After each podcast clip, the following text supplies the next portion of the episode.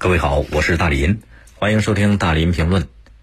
制造业有个热词儿叫 OEM，就是代工的意思。房地产行业也有一个类似的词儿叫代建，什么意思？就是一家房地产，他把自己的楼盘交给大牌的房企来开发，然后打上这家大牌房企的旗号，这就能够卖得更贵，卖得更快。最近这几天，南京绿城深蓝小区好多业主向零距离栏目反映，他们冲着绿城东方开发商的品牌，这两年分期摇号购买了楼盘的期房，但是最近发现小区迟迟没有复工，而绿城的品牌可能也要撤走。小区一位业主肖先生跟记者说，是从二零一七年开始。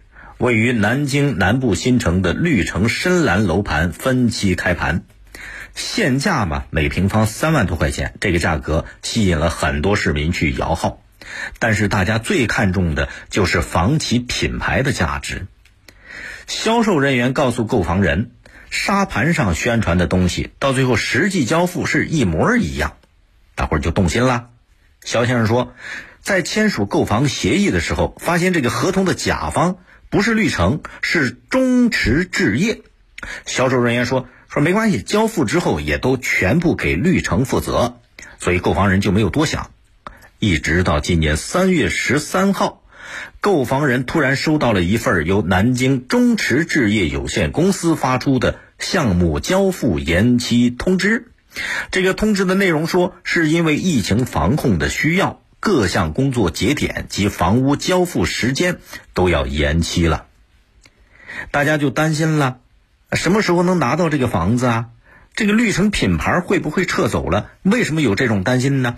因为在四月十一号的时候，有一位绿城东方建设管理公司的工作人员，在业主群里边发布了一条，并没有加盖公章的说明，说是南京中驰置业有限公司。长期拖欠我司委托管理服务费，多次催要后一直没做出安排，近期仍然没有达成一致，将考虑解除双方合作协议，届时绿城品牌的授权将同时终止。而南京中驰置业有限公司的工作人员对记者说，业主们反映的这个楼盘呢，它属于房地产代建模式项目。是由拥有土地的委托方中驰置业发起诉求，由拥有项目开发建设经验的代建方绿城东方承接。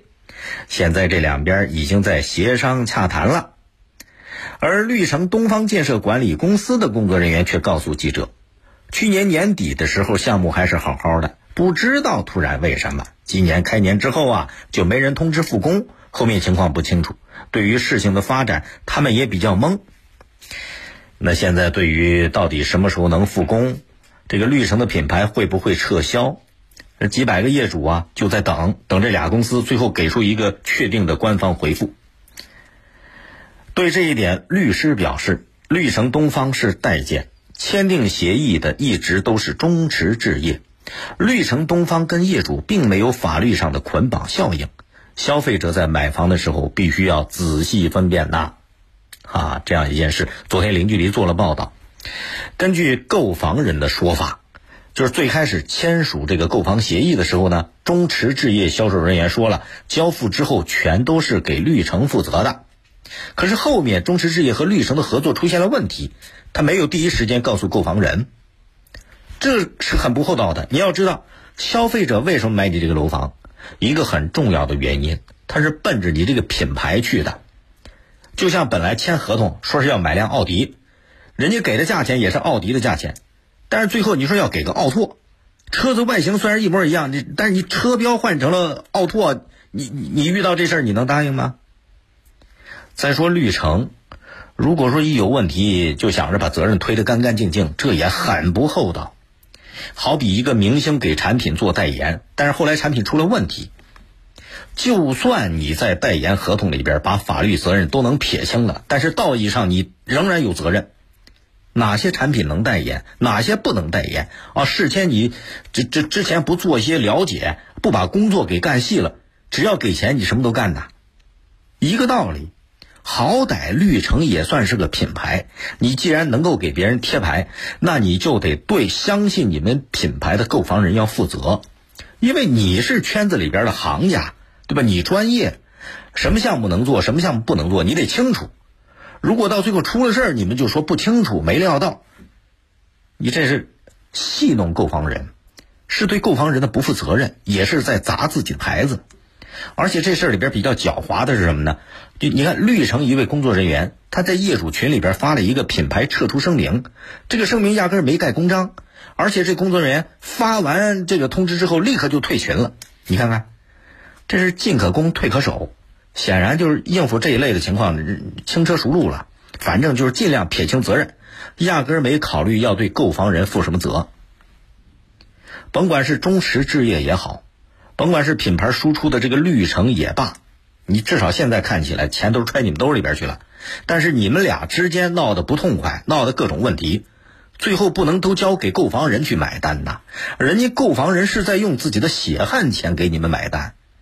哦，购房人在这中驰置业在绿城品牌的眼里边，就是一个个等着被被你们宰的羊啊。